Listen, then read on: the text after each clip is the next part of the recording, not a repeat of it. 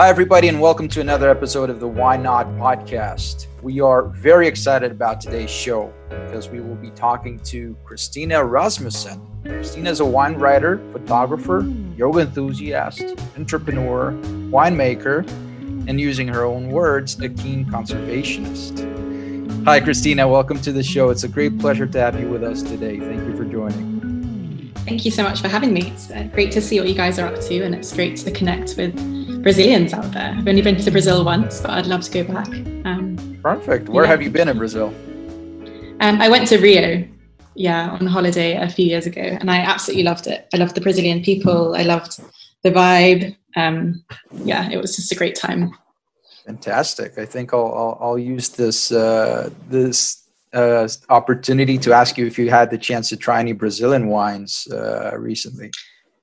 Uh, unfortunately, not in the UK, but when I was out there, I did have um, some Brazilian sparkling wines. I forget what the variety was, um, but they were pretty good. Yeah. So it's something I'd love to explore more. Um, I was meant to be going to South America earlier this year. Obviously, that didn't happen. Um, so I think next year or the year after, perhaps I might try and do a big tour in that part of the world and actually get out to visit some of the some of the vineyards too. Um, but yeah, that would be a really cool goal. Fantastic. No, sounds exciting. Even even for us. I mean, uh, Luke and I uh, originally from Brazil, but but here in the UK for a while, and we kind of missed the boat on the latest developments of the Brazilian wine industry. So we read, uh, you know, a sparkling wine from Brazil that's you know getting awards or getting some you know international recognition.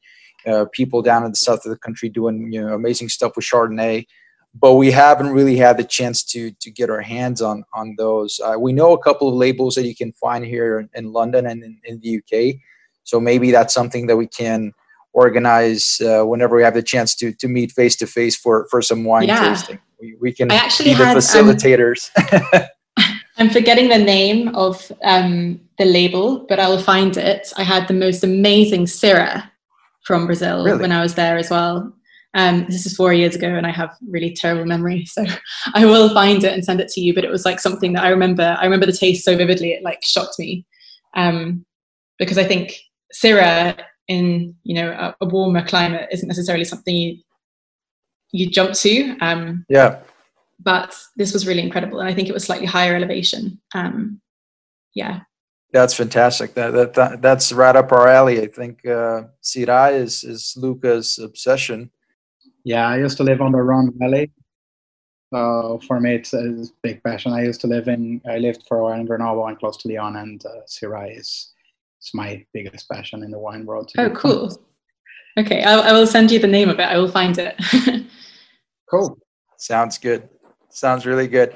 Christina, I think uh, we can start by um, uh, covering a little bit of your your wine journey, right? So let's start from the beginning, and you know, uh, would like to hear how you entered the the wonderful world of wine. How did it start for you? Um, so I grew up in the UK. My family's from Denmark, um, but I grew up just south of London, and I studied French at university down at Exeter.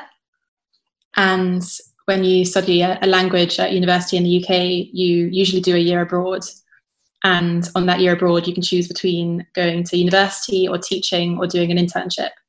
And I really wanted to do an internship. Um, but at the time, I didn't really know what I wanted to do. As, as most people at university, I think, still trying to figure out yeah. what the career path is going to be. At the time, I was quite interested in in fashion, um, but couldn't find the right internship. And yeah, then I saw a wine job come up, um, which I didn't get but that sort of sparked my interest a little bit. And through um, a friend of a friend, I met a lady who worked um, at Louis Latour in Burgundy. And she said, mm-hmm. We take two interns a year and you should apply. So I did apply and I got it. And so I moved out to Beaune. And I was there for seven months, um, interning mainly in sort of the press relations department, but also once I'd been there for long enough and knew the ropes and knew the map of the Côte d'Or, um, then I could start taking their guests to the winery and hosting tastings, which I loved. And I got to go out mm. to all the mm. different vineyards, and that's when I sort of first started to grasp the notion of terroir and how drastically a terroir can change the resulting wine. This is way before I even knew anything about producers. I mean, I probably knew maybe five other producers other than Louis Latour in Burgundy. Um, so really, it was mm-hmm. much more the vineyard sites that sparked my interest first, and that then led me to producers later on.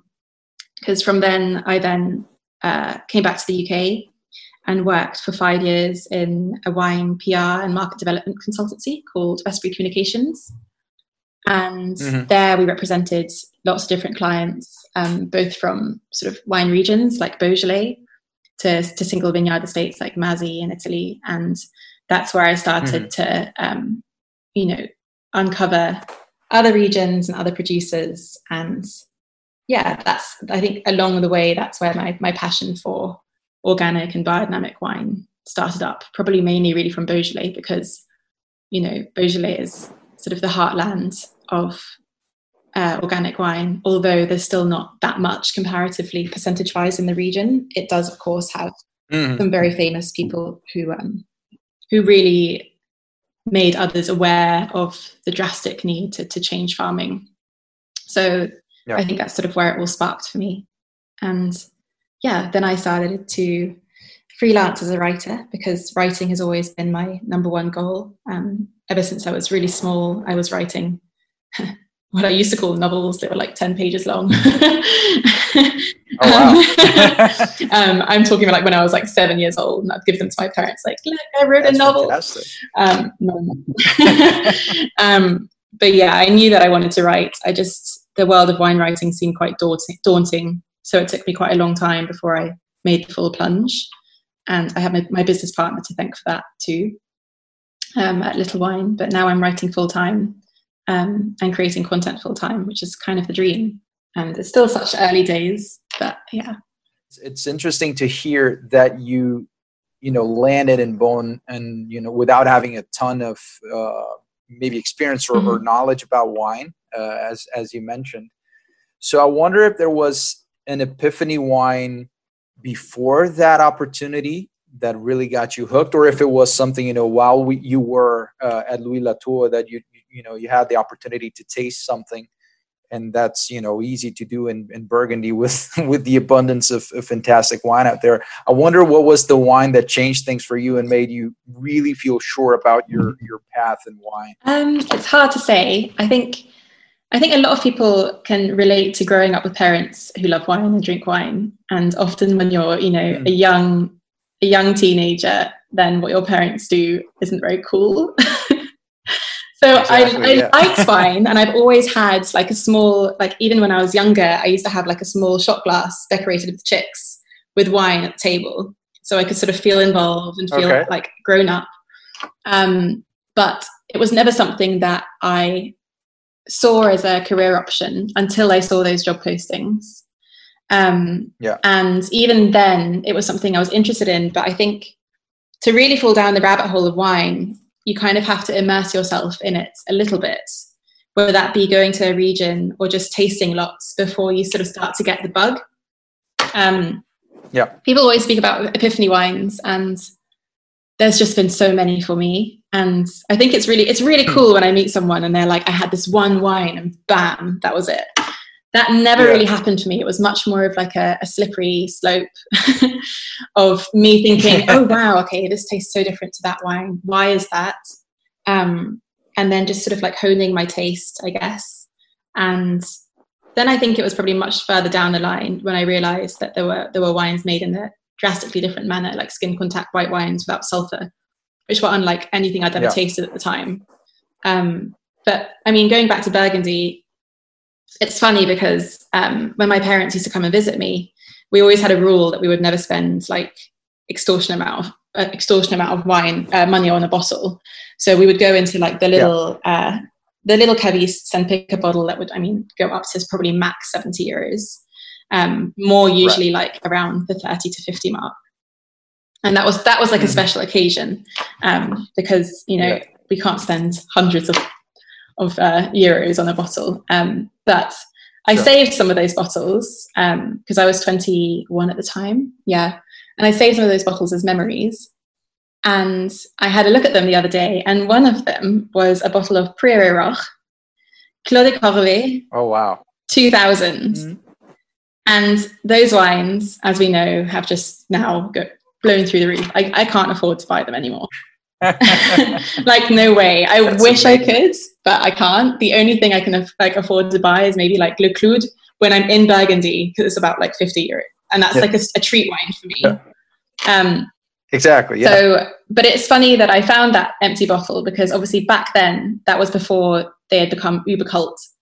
So we were able to find that bottle in a corner of a wine shop somewhere for a very affordable price. Mm-hmm. Um, but I obviously must have saved it because I must have thought this is a really great wine, and mm-hmm. and it is a really great wine. It's a wonderful wine.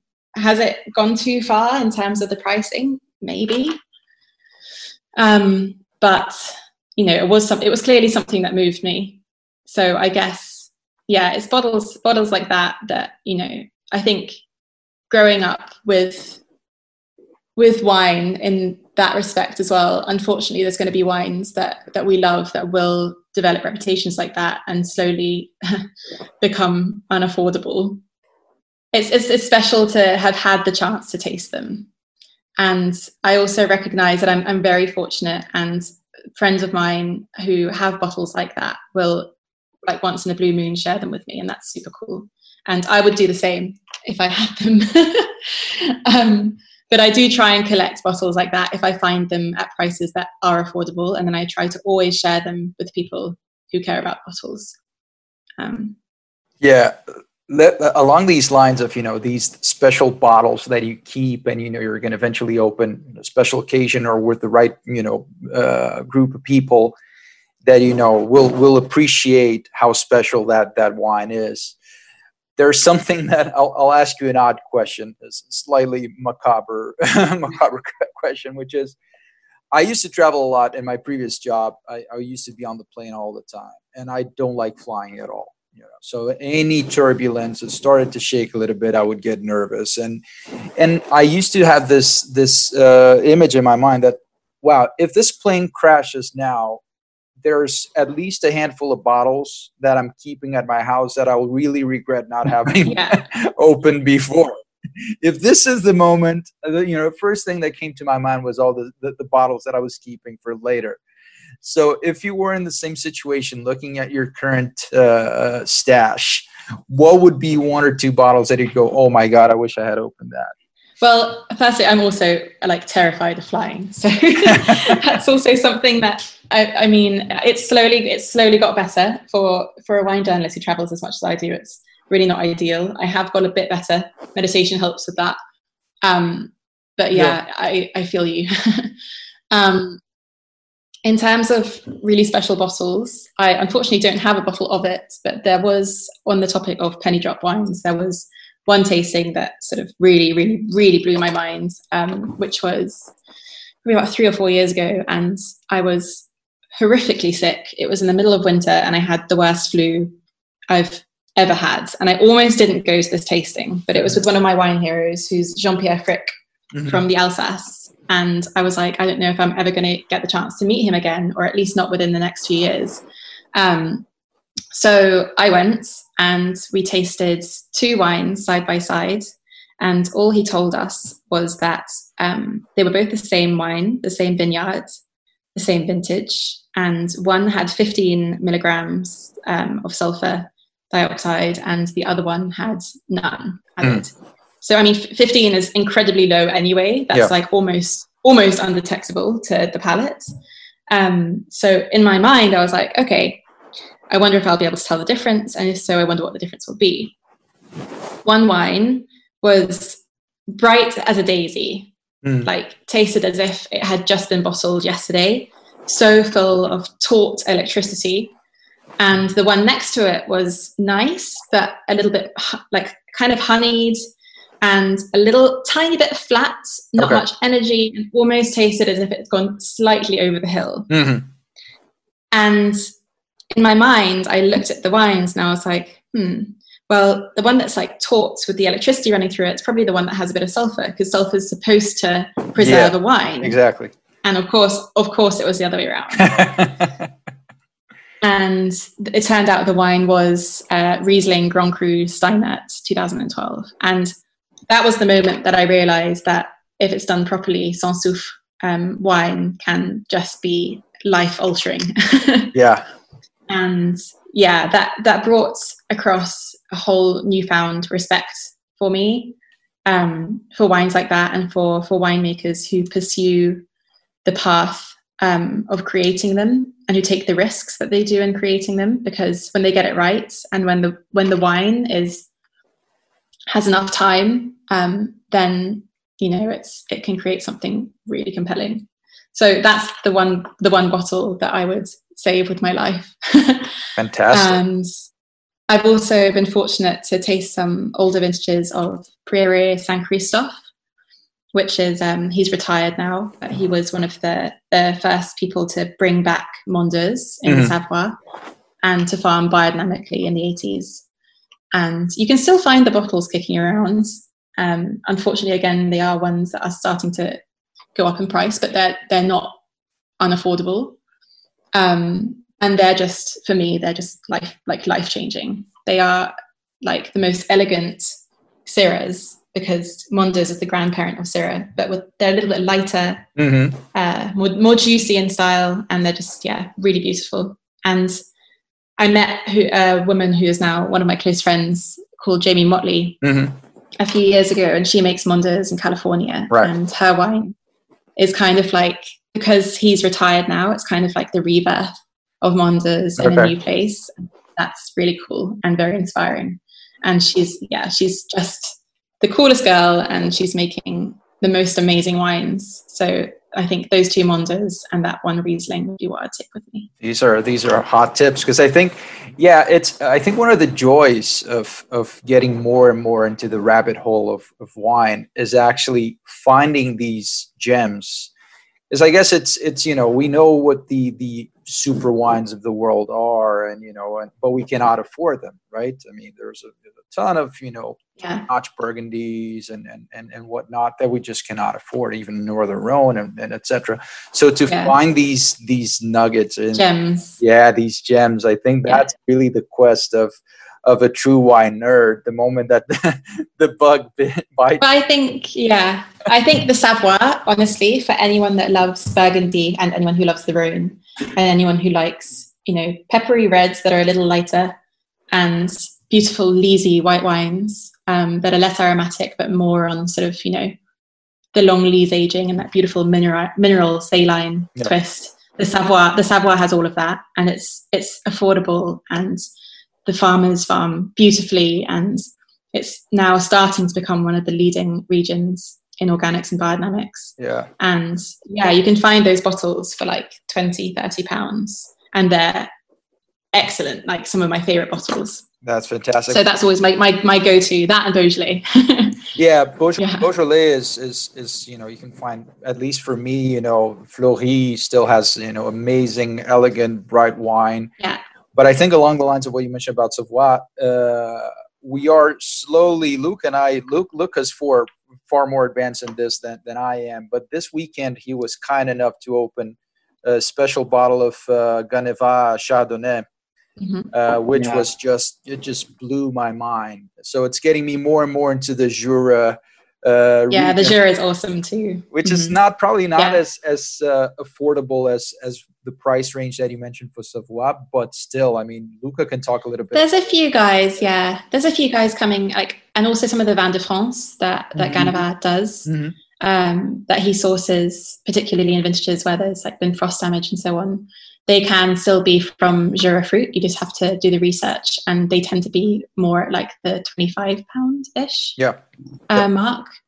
And yeah, I mean, I love those wines. I also love. I think Tenerife. Everyone should know about Tenerife, and everyone should drink Tenerife wine if they can, because again, the price value is just ex- like unbelievable. It blows my mind. Like those wines should cost more than they do, um, because I mean, especially it's pre-phylloxera vines often. Mm-hmm so we're talking about like 150, sometimes even 200 year old vines. Wow. That, that represents a lost swathe of genetic material yeah. that almost doesn't exist anywhere else in the world. And I mean, drinking stuff like that is so cool because you're peeking into history. Absolutely. Um, and you have you have these people who are defending that part of history, and that's so important. I think yeah. old vines must be guarded and young vines must be planted with genetic diverse uh, diverse genetic material yeah, absolutely, and, and it's interesting interesting to see some initiatives like in Australia uh, around the preservation or at least the classification of old wines or ancient or historical. Uh, I, I, forgot the names of the categories that they have there, but to see you know these regions that are actually protecting the legacy uh, and mm-hmm. protecting that legacy from you know productivity and progress and what progress and, and whatnot, I think it's it, it's great. That's, um, that's the beauty of it, right? So some people are trying to recreate old methods of producing as well as trying to preserve the the manual mm-hmm. craft of it as well as the the nature around it and everything like so definitely. I that that's one of the producers that i love uh jean-michel Stephan they, he tries to do a lot of the manual a lot of the old vines and i mean like probably one of my favorite producers and uh that's the beauty of it as well. It's like that yeah. the love they're incredible everything. and mm-hmm. it's uh i'm with you. I think like you can always find the, the standard. I think the beauty of uh, people that, as well as listen to our show and people that study wine, is to find particularities and the origins and things like that. Mm-hmm, mm-hmm. I think that that's really cool. Uh, if I may, one of the things that I was curious, uh, just continuing on the on the topic, uh, we heard about your journey into the wine world, which is pretty mm-hmm. remarkable mm-hmm. and interesting. Uh, is there something that didn't go according to plan or there's anything that you imagine that would be completely different? For instance me and luis we, we always talk about that that our dream is to have a vineyard. And probably if i ask for the, the vineyard owner he probably would reply that his dream is to work in amex and have his and have everything set for him. So uh, coming into a wine critic's world and a writer uh, what is something that you were imagined that would go in a way and turn out to be a completely different perspective or way? It's a really good question. Um, I think getting into wine writing is incredibly hard. Um, unfortunately, it's now a world that uh, a lot of writers get asked to do things for free. Um, and you know people sort of think oh that's great you have a blog. Do you want to do this for us for free? Yeah. And especially if you if you already have a job and you're trying to get into wine writing it's so easy to say yes to those things because you already have a job. But then you can't then you're stuck and you can't turn your dream of wine writing into a career.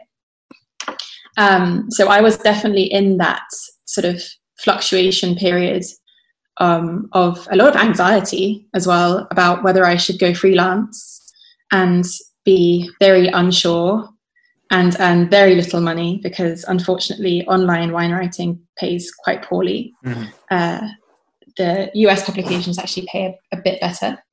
Um, but even so, it's you know unfortunately the the pay for words is going down, um, and so that's sort of that was the the hard part uh, I was incredibly fortunate that my business partner got in touch with me um, because had that not have happened, I would probably have gone for the delve into the freelance life, but I think it would have been very tough. And that's not to say that the current journey is not tough because it's very tough. Mm-hmm. And we, of course, it's, it's, still very early days and we have no idea yet uh, how the future of Little Little Wine will unfurl.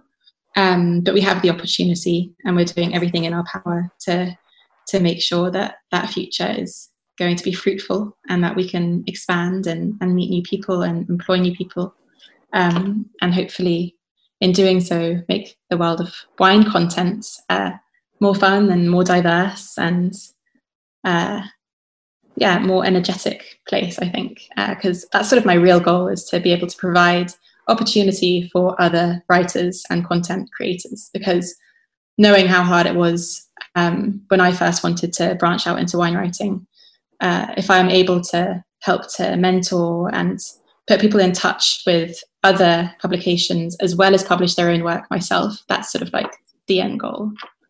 Um, but yeah, that was probably the, the hard, that was really the hardest thing and the thing that isn't, you know, I think a lot of people think, oh, wine writing, what a dream job. And it is a dream job. Yeah. Really, it is a dream job or I wouldn't be doing it.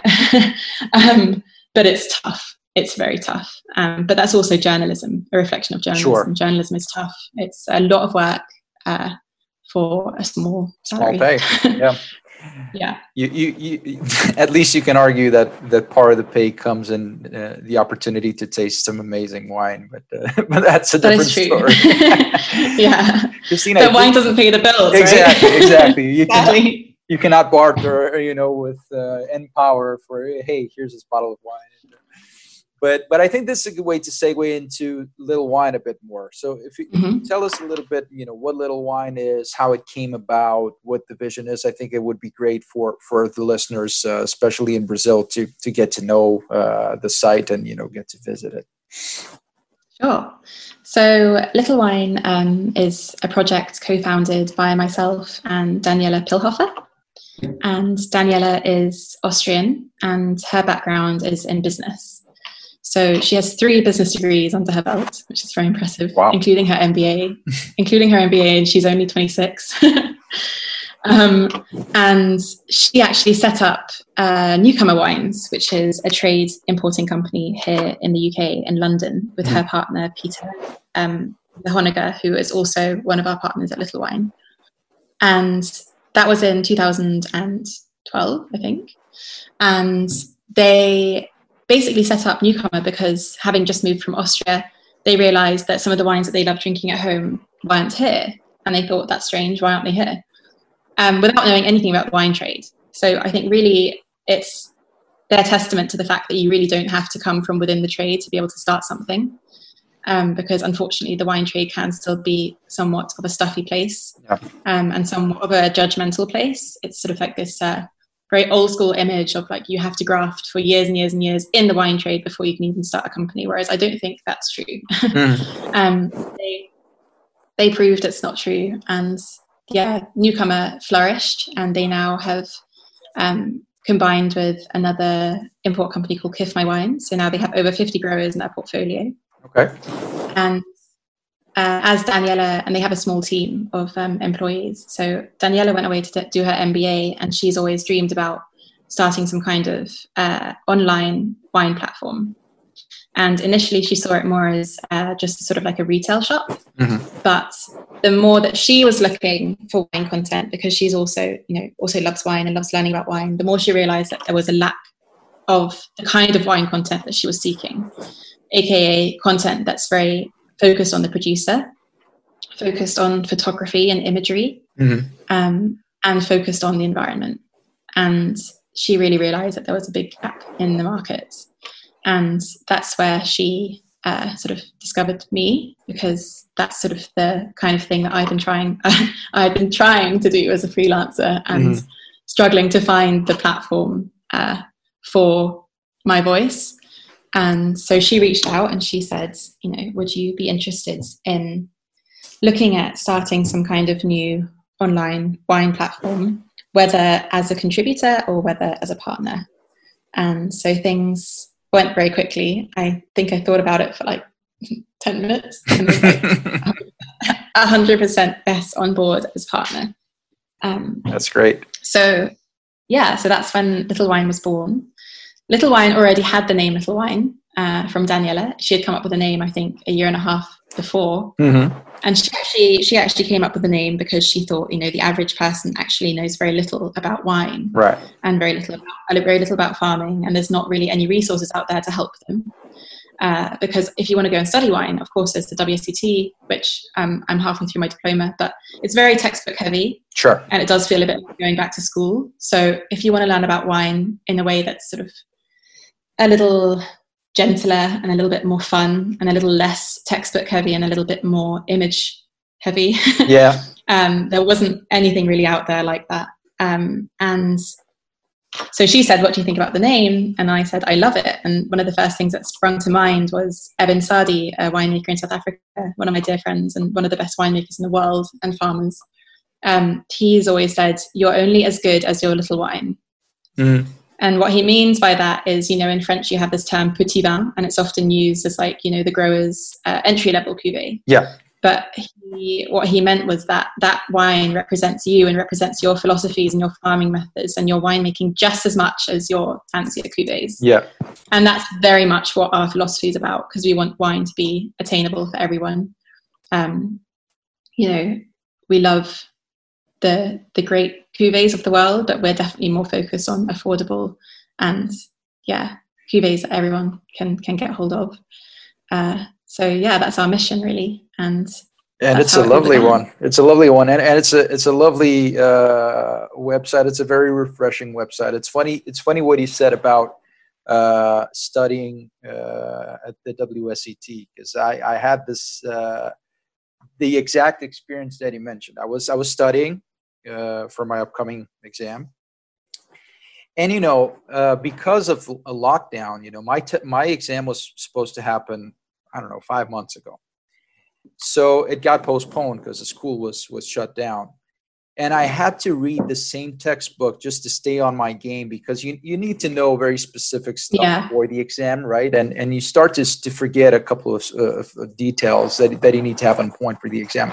But you know what I'm saying is that it's textbook heavy. It starts to get super dull, and I started to yeah. feel like I'm I'm not as passionate about studying the topic as I was and of course because yeah. i'm reading the same damn thing but then i went to to i had a look at little wine and i read about some of the you know the pieces that you have on on the varietals you know what, what you have about riesling pinot noir and i think it's presented in in such a fresh way you know it's it's it's visual you know the photographs are beautiful the the story is well crafted. And it kind of reignited my oh okay that's that's what i want to do when i'm studying wine. That's the kind of content that I, content i want to interact with as opposed to the textbook. So all okay. no it's it's great. I, I, all this to say that yeah i think it's a different spin because there are different sort there are interesting sources out there you know the wine follies of the world that have a different spin mm-hmm. on it also super visual but in a different way but that feels more textbook uh, yeah. You know, uh, it's high, high yeah. acidity. And I think the the biggest thing I found stressful about it uh, and still do is the focus on AOC laws and AOC rules and regulations and this that, and the other. And you know, of course, those things are important to know, particularly if you're actually setting up in the region as a mm. winemaker or a farmer. Sure. But for the average person, I honestly I find it that there's too much focus on it and it's also it's disappointing and upsetting because you miss out on some of the great wines like one of the prime examples is one of my favorite grape varieties is pinot d'aunis mm-hmm. from the loire and growers can't produce 100% pinot d'aunis under aoc anjou mm-hmm. So it's vin de france. And yeah. yet you learn so little about vin de france on all these sort of courses and, and textbook heavy stuff. And actually those wines can be some of the most beautiful wines in the world. And, and you know why shouldn't the world drink more pinot d'aunis yeah. Um, no, instead of true. just cabernet franc. Like cabernet franc is great but pinot d'aunis is great too. So that's kind of my goal is to to shine a light on on the things that you don't necessarily learn in uh, wine schools fantastic and and talking about little wine uh, what are one or two wines, maybe one red, one white, that you're most excited about in the portfolio right now? If, if I am to place an order for the weekend uh, later today, what what what is uh, buzzing at the moment for you? Um, well, we have this great uh, pet nat called "I Wish I Was a Ninja," um, which is Colombard, okay. and I think it's only eight or nine percent alcohol, and it has a little bit of sugar on the palate, but it's got this beautiful, like, appley twist at the end. And it's just one of my favorite wines. And it's affordable, it's delicious, it's Moorish. Um, it's slightly saline as well for like summer weather. And of course, given the current situation in South Africa, if yep. we can buy South Africa, we should. Um, so that's one of my, my top recommendations at the moment. Then we have uh, a wine called Si Rose, by Christian Binner, and it's possibly my favorite orange wine in the world. oh wow! Um, at that price, because it's only twenty nine pounds. So mm-hmm. I mean. I love Gravner and stuff like that too, but it is more expensive. Um, and this is a blend of Gewürztraminer and Pinot Gris, and it's super cool because it's the blend of two different vintages. So it's a non vintage. Mm-hmm. Um, and it's a blend of one vintage which was heavy on skin contact and one vintage which was light on skin contact. Yeah. and there's no sulf no sulfur added. And it is whistle clean. Right. um, because with sans soufre cuvées i'm always very very careful about what we list on little wine because i know that some of them can have some squeaky characteristics. Um, but this one is as clean as it gets. And it's a real testament to how incredible gewürztraminer can be um, when it's handled with love and, and care and made in that manner. Um, and it's dry and it's just it's just the most gorgeous wine. And it's also fluorescent orange like the Mm. color of those highlighter pens. Yeah. Looks so that's one that i'm super but- excited about. it really does but it's natural. i know. Like so i love that- that too Great. No, Mhm. I, th- I think one one switching topic a little bit, uh, Christina. One thing that uh, we really wanted to ask you, you know, we, we wanted to ask the wine writer, what is her favorite wine book?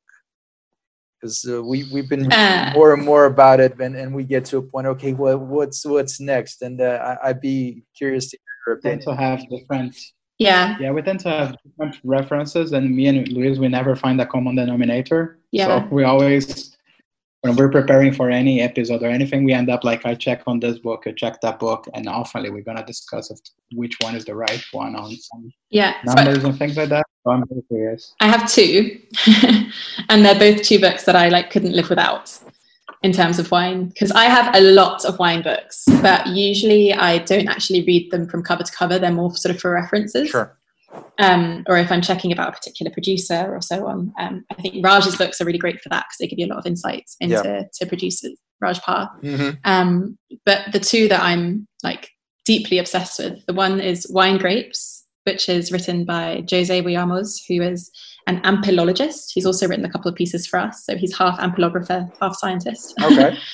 um, and it's this. It's also co-written by Jancis Robinson and Julia Harding, and it's uh, it's a tome. It's massive. Mm, Um, but you can also get it a digital version, so Okay. on um, books on your iPhone, and especially that version is amazing because you can just do a, a search function if Yeah. I'm looking for Pinot d'Aunis, and it shows me everywhere in this 800-page book where Pinot d'Aunis is mentioned, in including like great family trees and all that kind of stuff. It's like nice. it's just unbelievable, and it sounds it sounds like it's going to be super geeky, but it's not. It's written in a like very understandable um, language, and it's also it tells you everything about like, the cultural and historical side of grape varieties. And yeah, that's like oh, number one. I could not live awesome. without that book.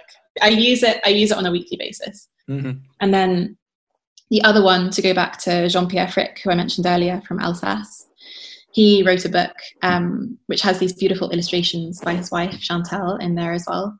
And it's called Du vin de l'air. hmm And it's so it's it's half in French, but then the English translation is there too. So you just turn the book upside down and Right. read from the other side. And that's the English translation hmm and it's all about philosophy uh, of wine tasting, but it's also about troubles with politics and the AOC laws and so on. Right. Um, and it's it's a really great way to sort of glimpse into to people's mindsets about wine, as well as people's pre um, pre prejudices to some degree. Because at the very beginning, he explains how he had two two separate couples come to taste his winery, and he poured a glass of wine, and I think it was a skin contact wine, or maybe it, it was a slightly darker uh, white wine, as opposed to you know how Riesling is inverted commas supposed to be, which is like the color of water. Yeah. But his was more of like an oxidative style. And one couple looked at it and said, "Wow, what a beautiful color," and the other couple frowned. So it's sort of that's sort of the introduction, Yeah. and it, it delves into to how wine is perceived and how we need to, to some degree, retrain our way of thinking. Um, but then that some people, you know, are wired differently to other people in their way of thinking. So Yeah. it's, it's fascinating and it's very easy read as well. It's not super long, and it's the philosophy side. There's just so much passion there. Um, because there's so many great wine books out there, but it's quite hard to find ones that also have passion. Yeah. Um, you know, there's a lot of factual wine books, but passionate wine books, there need to be more of those. But yeah, that's that's my number one as well. These are these are good tips. We're going to put them all in the episode notes because there's a ton of ton of great knowledge today with the, with the wine recommendations and the book recommendations. I think I'll add. I, I uh, if if I may, I'd like to add another one uh, to to that uh, to that collection of of uh, tips and tricks, uh, Christina. You mentioned uh, one of our favorite books, which is well, you mentioned Raj Parr and and his books, and Secrets mm-hmm. of the mm-hmm. Sommeliers is actually a book yeah. that I loved. Right, it's super handy. Yeah. so I wonder, you know, along the lines of you know the pro tips that he shares on that book is there any pro tip that you want to share with our listeners you know on the day to day be it you know finding a, a, nice bottle of wine at a shop or ordering wine at a restaurant is there any any you know hot tip that that you'd like to share with our listeners today um, yeah, there's there's a few. So I think number one, if you're going to a restaurant that has a wine list um, and a sommelier, please do talk to them. Talk to them, ask them questions, because uh, I'm sure they'd love to speak to you. And I think one of the biggest problems with wine is that it can seem intimidating. Um, but it, you know, there's so many people working in great restaurants, whether or not in a sommelier role, um, who also love the wine yeah. and would love to recommend what they're currently drinking.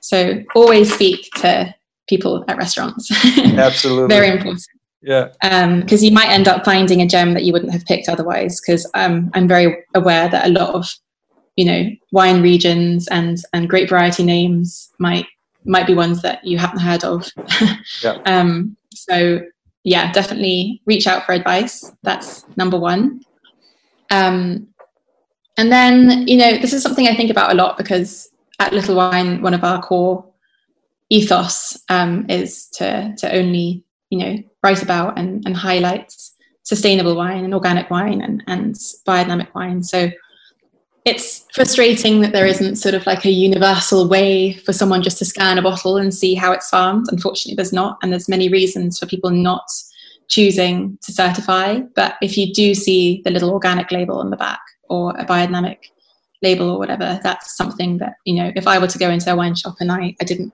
know what I was looking for, that's one of the first things I would do um, and then I would just research the actual wine name if there wasn't anything. I, I tend to type in the wine name and then organic, and then yeah. it'll tell me like there'll be there'll be a mention somewhere where someone's written it's organic. Hopefully, yeah. it's true.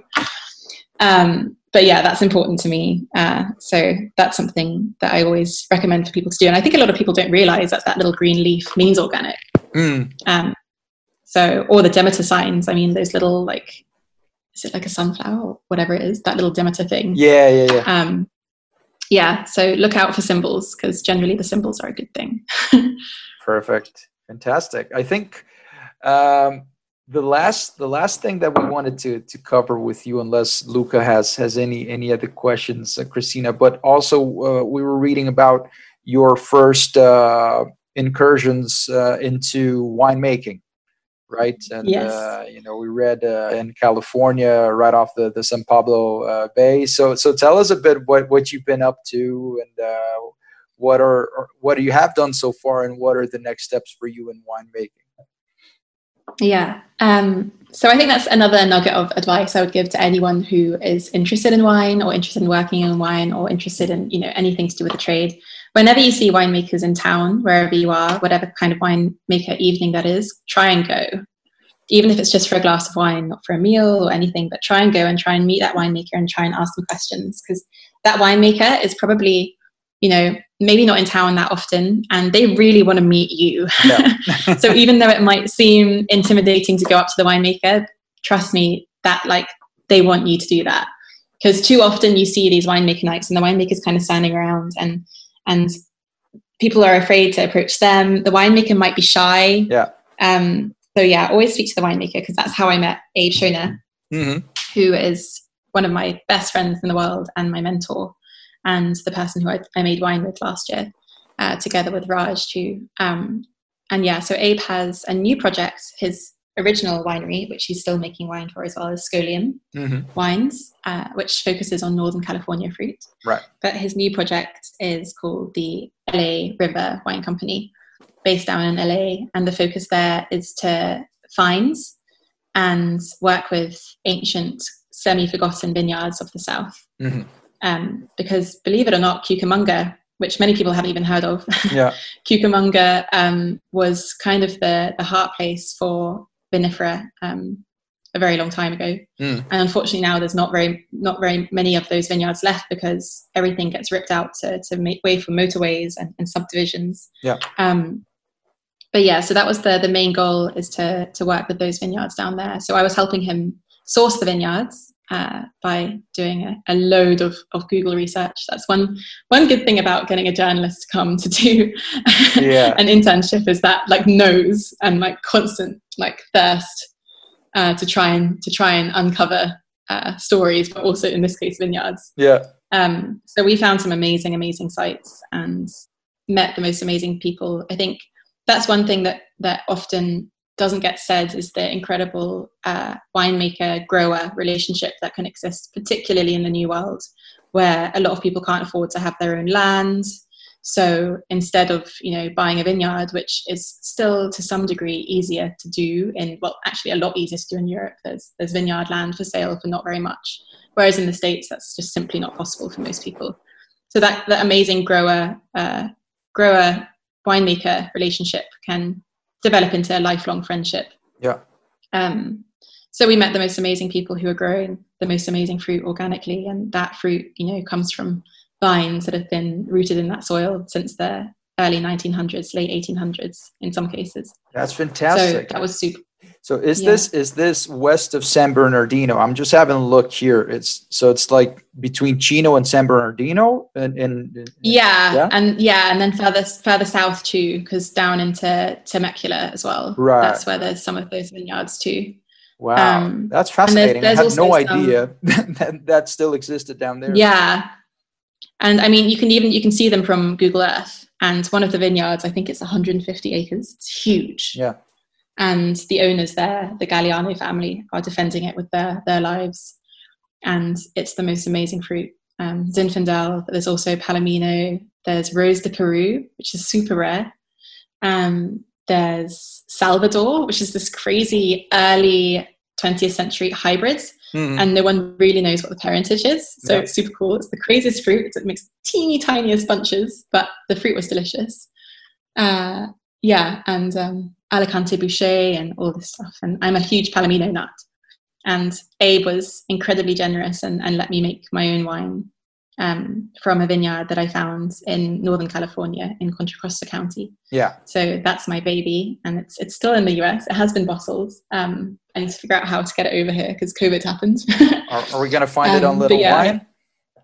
Possibly, hopefully. hopefully. I made 204 bottles. I need to taste it first. Who knows what's happened after it went into bottle?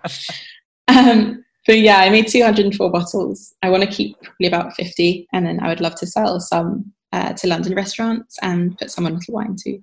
Fantastic, fantastic! I'll, I'll keep my ears uh, on the ground for for that one. Luca, I don't know if there's any anything else you wanted to, to ask before you yeah. run out of time. Yeah, so I had a question actually. Uh, touching on COVID, you were mentioning mm-hmm. like it disrupted a little bit your plans. I changed a little bit. So uh, I think everyone's. But being a wine writer and running Little Wine as well, how mm-hmm. do you mm-hmm. see the change on consumption, or did you see any change in terms of consumption of content and consumption of uh, of wine per se? Meaning, do you feel that people are trying to get to know more trying to seek for more content uh, and educate mm-hmm. yourself a little bit further with wine or do, do you see no changes and the part b is are you feel do you feel that people are buying more wine it's it's so hard to say because we launched on the 1st of april so right in the you know in the midst of the pandemic. Um, and i was not worried but i wondered whether we would see a big uh, influx of subscriptions for the content side that would then sort of calm down once sort of you know friends and family and, and friends of friends and followers and so on had uh, had followed us and subscribed. But actually we're we're continuing to see subscribers uh, consistently which is great and that makes us so happy because that's the side that's the side of the business where we can reach people on an international level um, so that's really where we're focusing our content at the moment. The, the hardest part really is that usually I travel to do my own photography. Um, and during, you know, during a couple of months after you know I had used all of my own photography already, uh, we did uh, you know rely on winemakers a bit for photography too, which is also great. And we actually found that's a, a really cool way to work because then we get to see the insights of the the winemaker too if they take photos.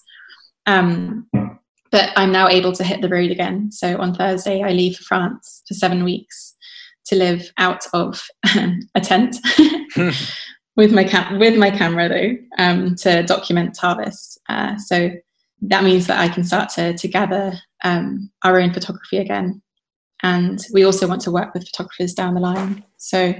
But yeah, that was probably the hardest part. Um, in terms of wine consumption, we do have some regular customers who you know we're very grateful to, and we do see more and more coming in, especially now that I think SEO is picking up and all of those things. Mm-hmm. Um, it's hard; it's so hard to gauge. Um, but we're going to launch a wine club very soon next month. Oh, cool. Um, so once that's up, then we'll start promoting it a little bit, and yeah, I'll let you guys know as well when it's up if it's something that you'd be interested in looking at. Yeah, um, definitely. Yeah. It was a huge pleasure great great chat with you very good to to to meet you and to hear a little bit more about your journey in wine and uh, and what you've been up to and and, and future plans as well uh, we'll definitely stay tuned uh, with the developments of little wine uh, sounds uh, really really interesting and, and a great project as we mentioned before and hopefully you know by the time you're back from your uh, trip to france we can find some time to meet face to face and try some try some wine together uh, I'd love that. Because again, it's been a great pleasure to, to get to know you, and I think it's it's just uh, great content for for the listeners of uh, Why Not podcast. So so thank you very much, Christina. Well, thank you guys, and really support, uh, really appreciate the support and the interest, and yeah, I can't wait to meet you. And I'll find the name of that that Syrah in Brazil. Fantastic, fantastic, fantastic. Well, thank you very much. Have a great day there, and thanks again. Thank you.